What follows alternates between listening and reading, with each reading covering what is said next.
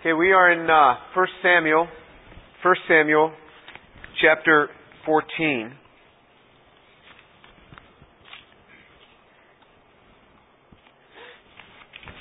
And we had covered a portion last time in 1 Samuel 14 where we talked a lot about the vow that Saul had made, and that was 1 Samuel 14, 24 through 35. And I said that we'd come back and look more at the battle and so we're going to just back up a bit. But last time we had related that, in fact, to legalism. And I had mentioned, you know, the drinking of wine and, and how we are not, not uh, there's, we're not forbidden from drinking wine, not at all. However, I told you that I made a personal choice that I don't put upon anyone else many years ago, 20, 29 or 30 years ago, not to drink any wine, not to drink any alcohol, so I don't drink alcohol. And I'm glad that I made that decision because what it's done is it's, um, you know, a lot of times what, what parents do in, in moderation, children will end up doing in excess. And uh, it's a tremendous waste of money. you know, when I see these guys or go out to restaurants with with other faculty members and and they'll spend as much on wine as they will on the food and I'm like how can you do this this is just, just you know grape juice with ethanol added and, and you're paying all that money and uh, but anyway, um, and then and then I had one person point out afterward, and I wanted to mention this is that the thing about alcohol is it does sneak up on people. There's many people that never intend to overindulge, but it does sneak up on them in, in, in their lives. So I wanted to mention that. Okay, in in uh, 1 Samuel chapter 14, reading from verse. Let, let's pick it up again from verse 13. Then Jonathan climbed up on his hands and his feet, from verse 13, and his armor bearer behind him, and they fell before Jonathan and his armor bearer. But some, uh, uh and his armor bearer put some to death after him. That first slaughter which Jonathan and his armor bearer made was about twenty men, within about half a furrow in an acre of land. And there was a trembling in the camp, in the field, and among the people. Even the garrison and the raiders trembled, and the earth quaked, so that it became a great trembling. Now Saul's watchmen in Gibeah of Benjamin looked, and behold, the multitude melted away, and they went here and there. Saul said to the people who were with him, Number now, and see who has gone from us. And when they had numbered, behold, Jonathan and his armor bearer were not there. Then Saul said to Ahiah, Bring the ark of God here, for the ark of God was at that time with the sons of Israel.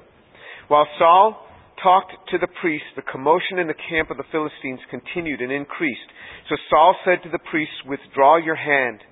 Then Saul and all the people who were with him rallied and came to the battle, and every man's sword was against his fellow, and there was very great confusion.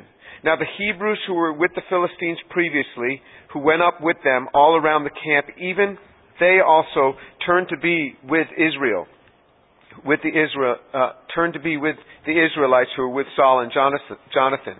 And when all the men of Israel who had hidden themselves in the hill country of Ephraim heard that the Philistines had fled, even they also pursued them closely in the battle.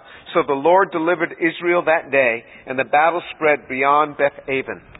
Okay, so what we will do is, is, is what I always try to do is, is look at what the scriptures say, look at the context of what the scriptures say and talk about some of that, and then bring that into a message of how it could apply to ourselves. So if this this battle, remember there was this stalemate, and finally Jonathan went and he attacked this garrison, this garrison, and he they they defeated the garrison, and that was just the beginning. And then all of a sudden, in verse 15, the earth began to quake with a great trembling. So God God followed up Jonathan's attack, where they killed about 20 people to take the garrison, with an earthquake. And it says that that uh, uh, there was a great trembling. The earth quaked so that it was a great trembling. So, in other words, it wasn't just a typical earthquake; it was a great trembling. You know, typical earthquakes, you know, the earth shakes and you know you get back on with your life. I, I we lived in California, and I remember, you know, there were earthquakes, and you know the building would start shaking and rocking, and then okay, and you get back on with your life. But this was something that was a great earthquake, it says, a great trembling. And it was, it was so alarming to the Philistines that it caused great confusion. And in verse 16, now Saul's watchmen at Gibeah of Benjamin looked, and behold, the multitude melted away, and they were here, they went here and there. So what was happening is the Philistines, there was all this confusion in the Philistines' camp and all this terror, and their swords started going against each other in this mass confusion. And then we see that Saul calls together, and he says, he suspected that this had been instigated, that this had been started by some of the Israelites, but he didn't know who. So they said, you know, who isn't among us that should be? And they said, well, the only one missing is, is Jonathan and his armor bearer. And Saul knew, you know, Jonathan, his son, that, all right, well, my son does things like this. Uh, he was a very bold warrior. So in verse 18, he calls Ahiah, and so we had seen Ahiah in verse 3 of that same chapter, where he was now wearing the linen ephod. So he was the high priest. There was a linen ephod that they would wear, and on that was the breastplate. Within the breastplate were what they, what's defined in the scriptures as the Urim and the Thummim. And it was a series of lights, and based on those series of lights, they would discern God's will. They would ask God just yes and no questions. It had to be a yes or no question, and the lights would light up, the, the stones would light up and be the answer from God, yes or no. So he calls Ahiah, and it says here, bring the ark. Well, the ark really wasn't here. The ark was in Kiriath Jearim. We know that from other passages. It says in verse 3 that Ahiah was, was wearing the, the ephod at that time. So why does it say ark? Actually, the Septuagint doesn't say ark, it says the ephod.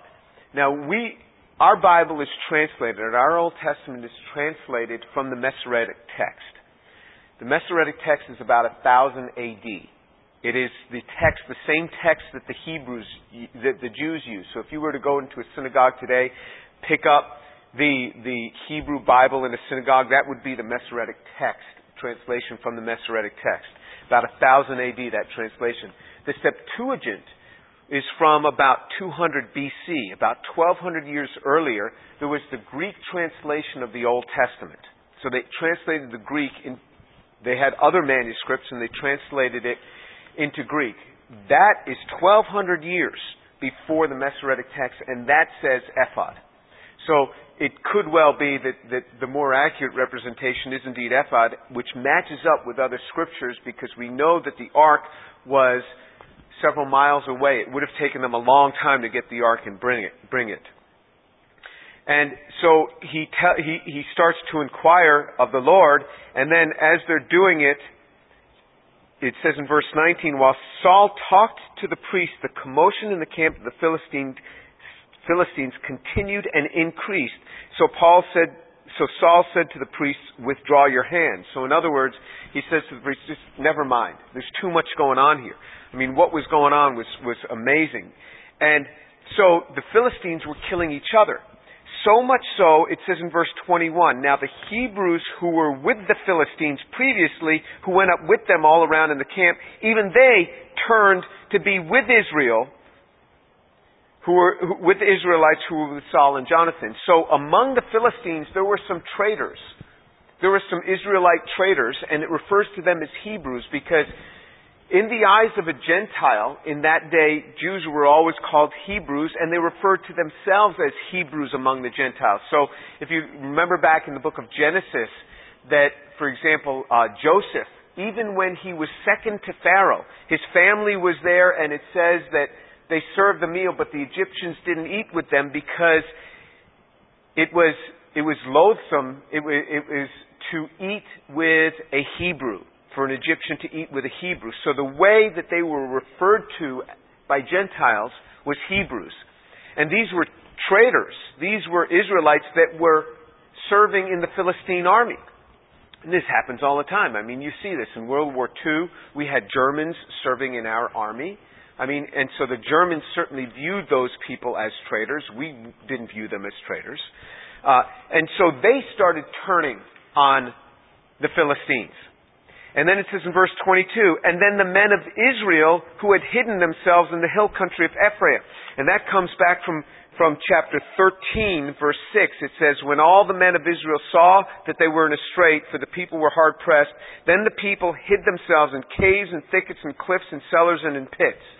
So, um, So you see that that uh, there were traitors that started fighting on Saul and Jonathan's side, and then were, there were the cowards. It doesn't refer to them as Hebrews; they were just hidden and they were just cowards. And so it says they came out and started in this battle too.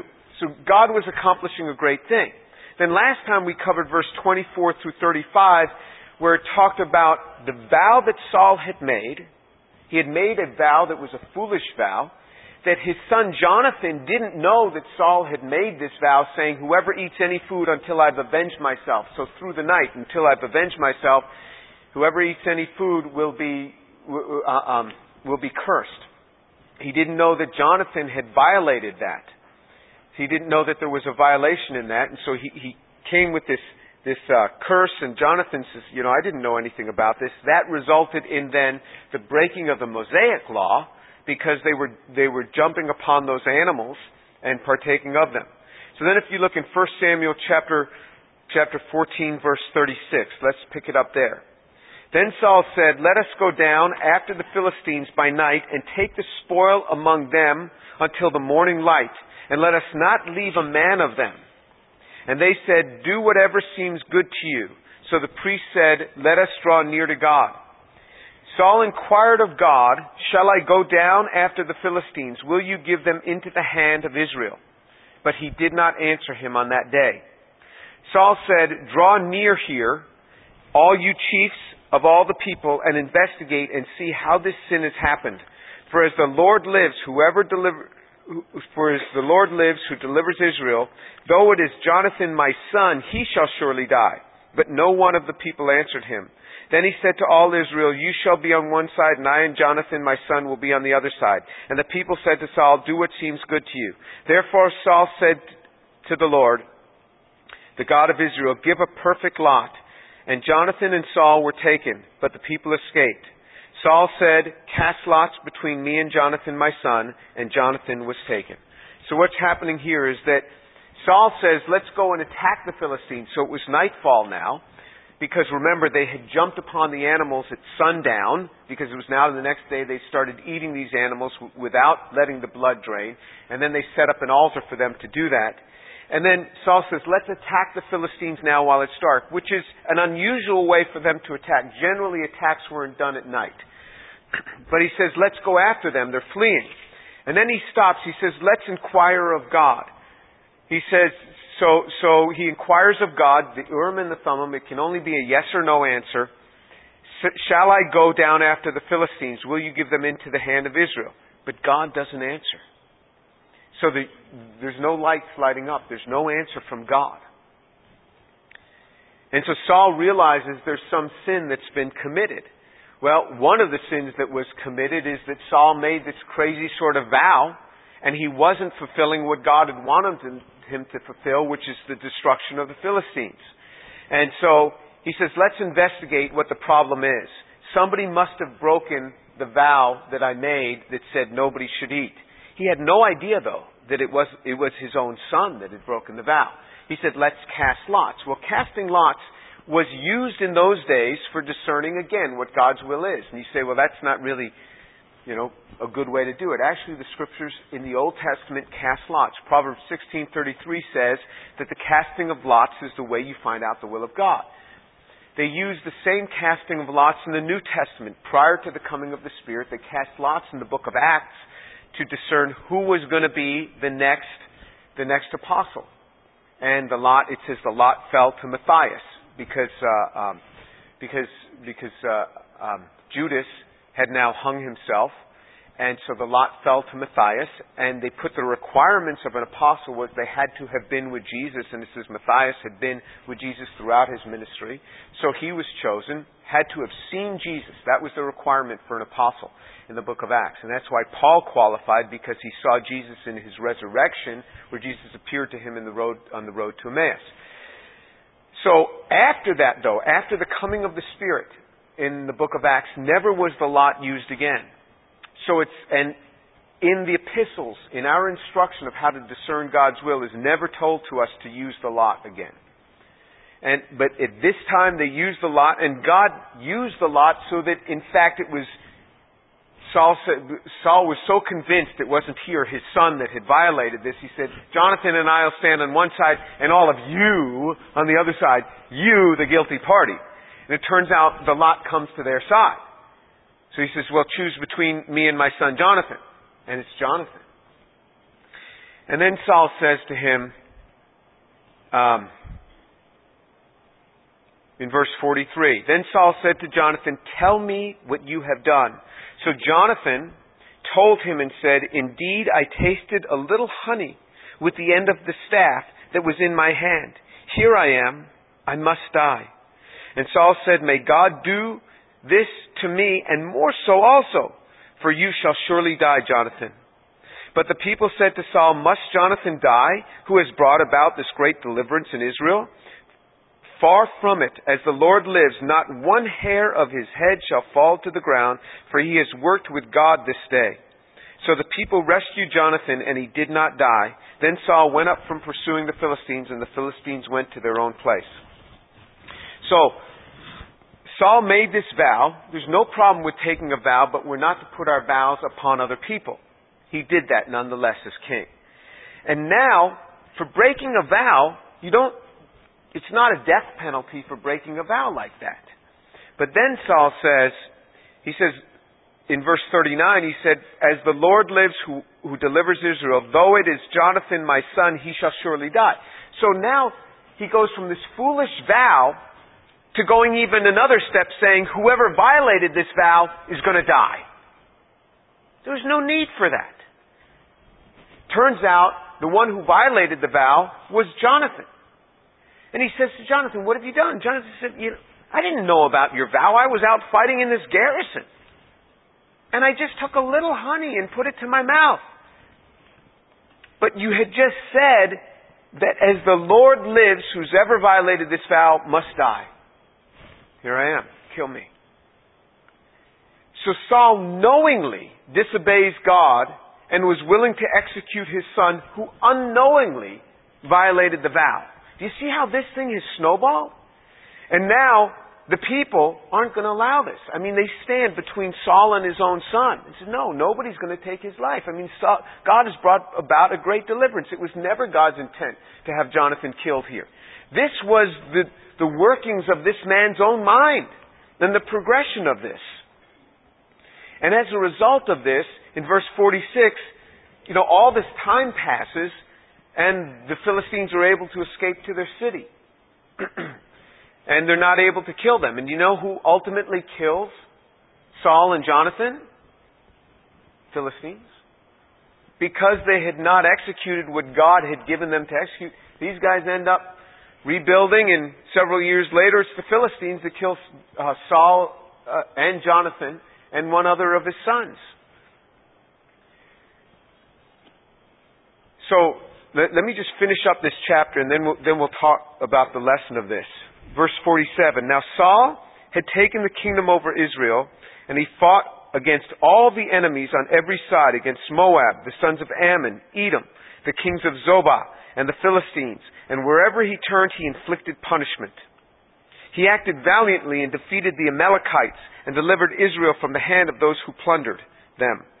Now the son of Jonathan, the sons of Jonathan were now the sons of Saul were Jonathan, Ishvi, Malchishua, and the names of the two daughters of these, the name of the first one, Merab, and the name of the younger one, Michal. And the name of Saul's wife was Ahinoam, the daughter of Ahimaaz. And the name of the captains of the army of, of the captain of the army was Abner, the son of Ner, Saul's uncle. Kish was the father of Saul, and Ner, the father of Abner, was the son of Abiel. And the now the war against the Philistines was severe all the days of Saul, and when Saul saw any mighty man or any valiant man, he attached him to his staff. So you, you see that, that this gives us a, a, snapshot of Saul's family. This is not his entire family. Like it doesn't mention the child named Ishbosheth, which was one of Saul's son who actually when David becomes king, Ishbosheth in the north becomes king just for a short amount of time. Uh, uh, and this, this one son, Ishvi, has another name, Abinadab. Sometimes referred to as Abinadab.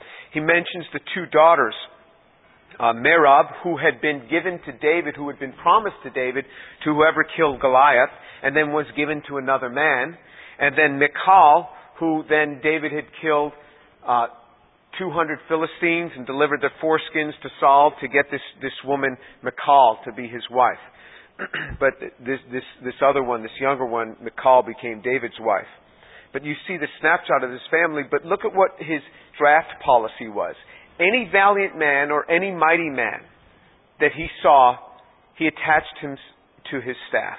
There was a valiant man or a mighty man, he brought him right into his army. And this was what, exactly what, what, uh, um, what Samuel, the prophet, had said. If you get this king, if you do this, he is going to take your sons and make them part of his army. Any valiant man or any mighty man became part of the army.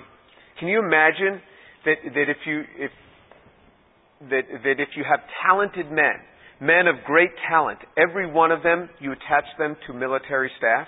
I mean, it really depletes the country and what can happen in the country because you, you, you can't just take all the smart ones and put them in the army. You want some smart ones in the army. You want some, you know, running businesses and some doing other things. but I want to get back to this lesson about what Saul did. This vow that just was a foolish vow, and then it just kept propagating and propagating without dealing with it and just saying, look, you know, guys, I took this vow. It was wrong. You know, you, I know you were really hungry. You had to go 18 miles, 20 miles fighting, and you couldn't eat because of my foolish vow. I'm sorry.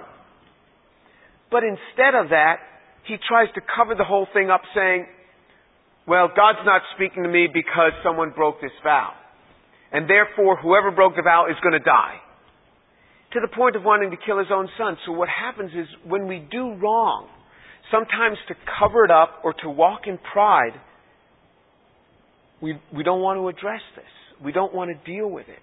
And I don't know why we as believers are so often so slow to ask forgiveness and move on past something. And the older you get, the harder it gets. It doesn't it's not like, oh, well, when I'm more mature, I'll be better. No, you will be worse. The older you get, the older the Christians I see, the more that they are unable to ask forgiveness and say, you know, I just blew it.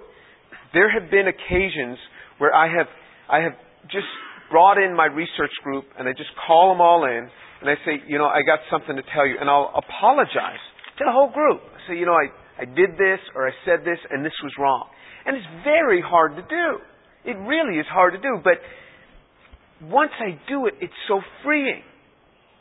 And, and looking in Proverbs chapter 14, Proverbs chapter 14 addresses this.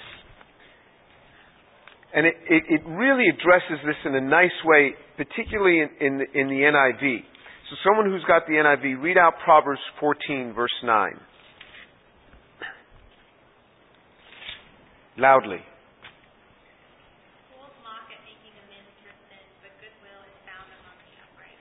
Fools mock at making amends for sin.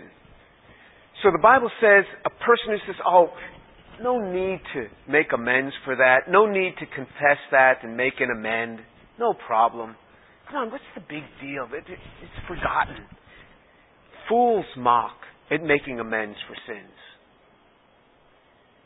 You know, I, in, in a period of a couple of years, I had apologized twice to my research group for saying things I shouldn't have said. You know, I, I as a believer, there's certain things that I can say and certain things that I shouldn't say. And one guy came up to me and says, You know, you're always apologizing to your group. I said, You know, and this was one of the group members, one of the students in the group. I said, Well, you know, deserved an apology. If I do wrong, he says, Well, it'd be better if you didn't do wrong to begin with. I said, Yeah, I know, but we all do wrong times sometimes, don't we? We all do. And uh, there have been times where I brought in just different you know, if, if I said something inappropriate in the hearing of, of, say, four group members, I'll bring them back to my office. And this happened, I don't know, a year or so ago. I said something where to, you know, I spoke about someone else in the group in a way that I shouldn't have spoken about them in the hearing of four other group members. And, and so, um, I called those four people in and I said, what I said about so and so was wrong. That person is a member of my research group, and I never should have said that about them, as I never should say anything about you folks to, to other people in the group. And I apologize to them. And what happens is, you get in these situations like, like Saul did, and, and will do some wrong, and then the thing begins to take on a life of its own. And it starts to drive us. And we start doing things and saying things to guard our pride and to guard our position. And this is why the older we get, the harder it is. Because we get to certain levels where we have a big office and wooden furniture and all these things and, you know, I, I shouldn't have to apologize to students. You know, there's just, you know, it's a sub form of life. You know, I shouldn't have to do this. And it, I, I find that I start justifying in my own mind how I'm right. I was right.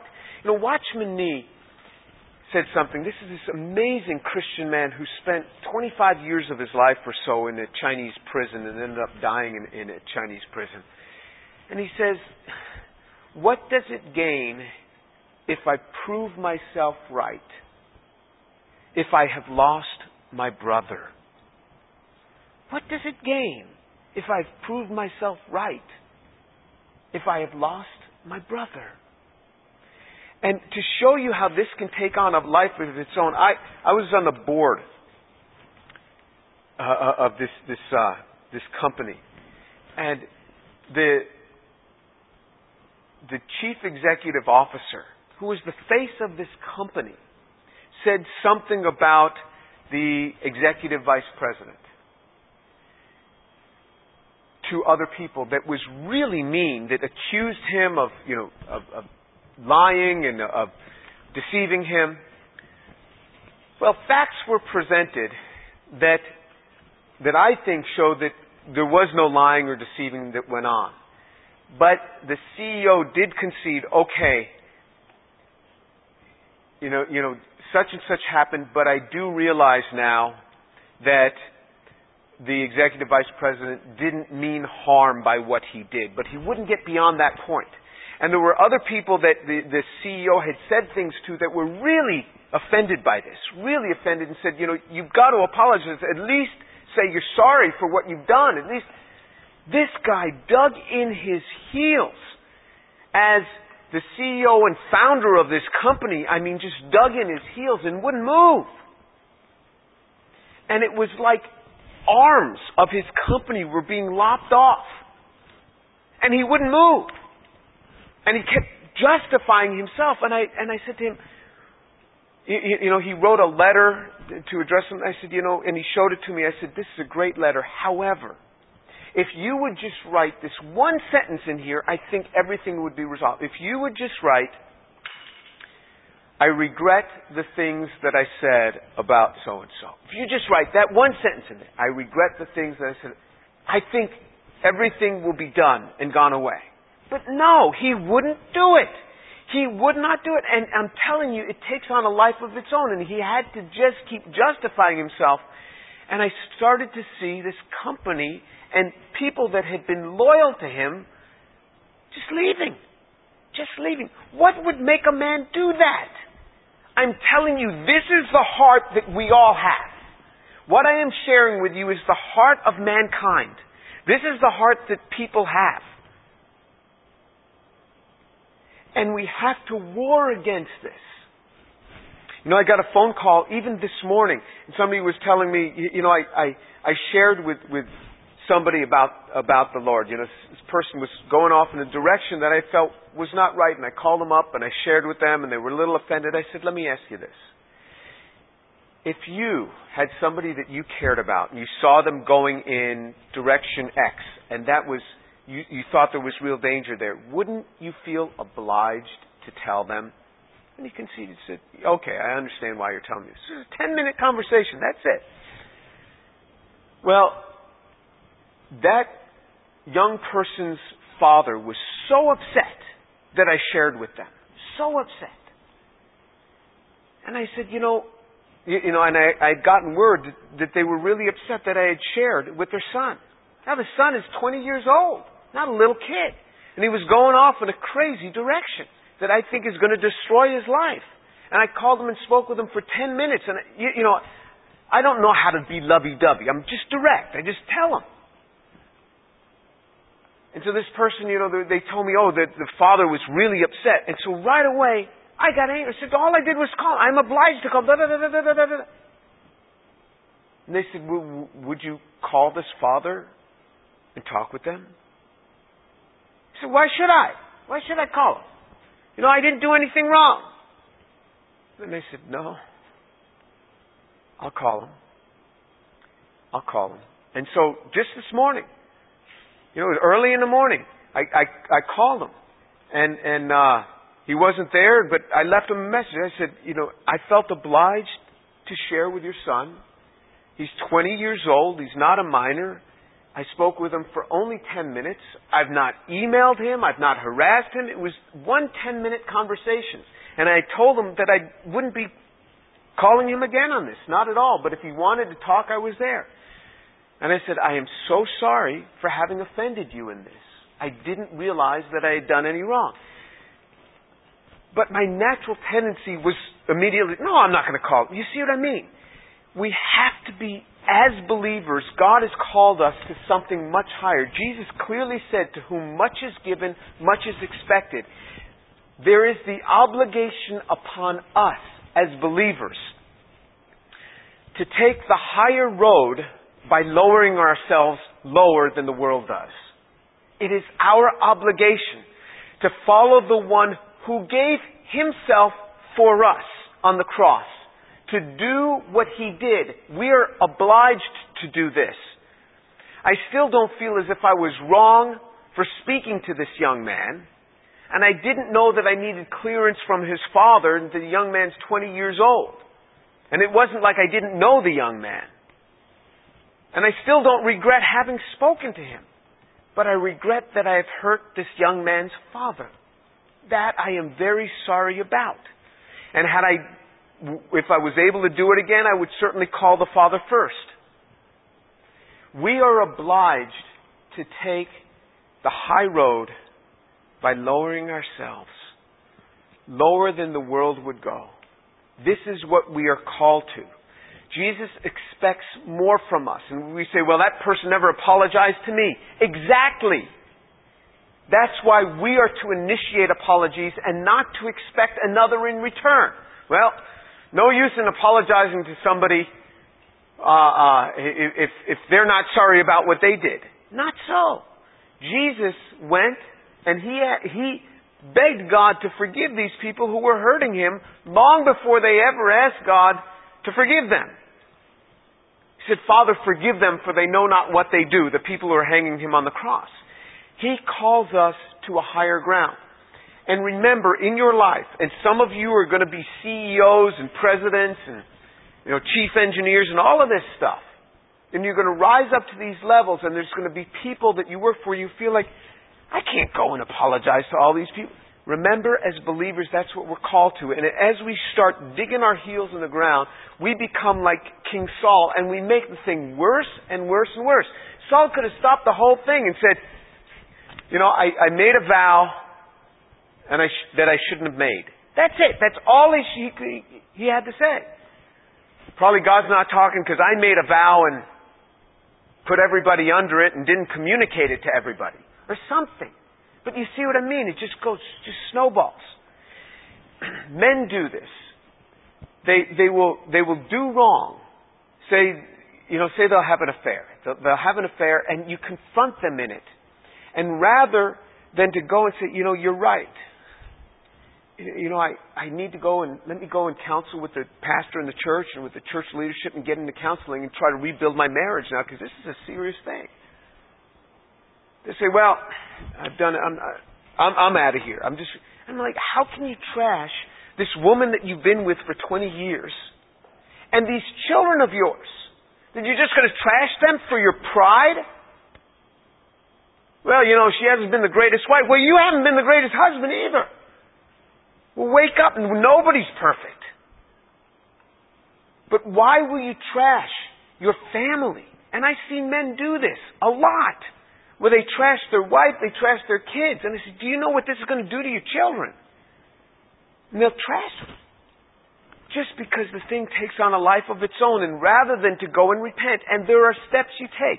Repentance means turning. I did wrong, I turn the other way. Repentance means you turn around. That's what the word repentance means.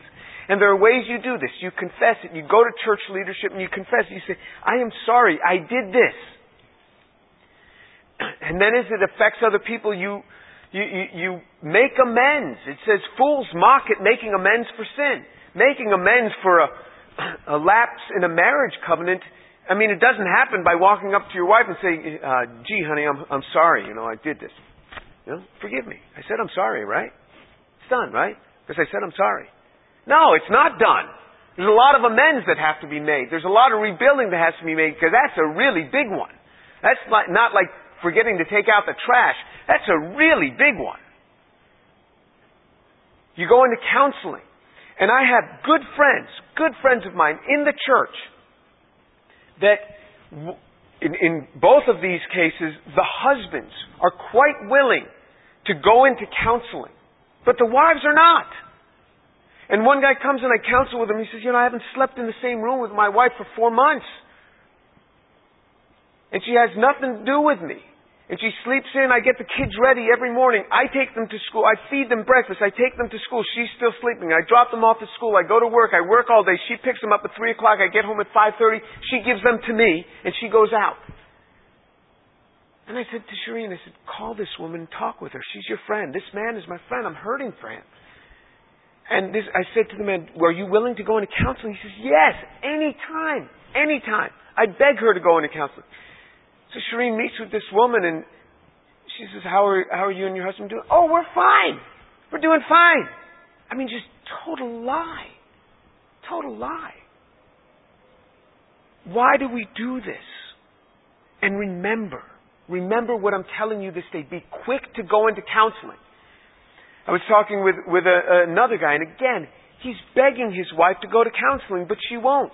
She wants to go to a divorce court. He's saying, Go with me to counseling. Let's work through this difficulty. Humble yourself. Humble yourself. Be quick. You, whoever you are, it can be the man, it can be the woman, whoever you are, remember in your marriage, you be the one who initiates this. Say, let's go into counseling. Let's get some help. Everybody needs help in life. And it's not a shame to go and to apologize to an unbeliever. In fact, it's the biggest, the greatest way to draw an unbeliever to Jesus is go and apologize to them for something because they're so taken back. Because so few people in the world apologize.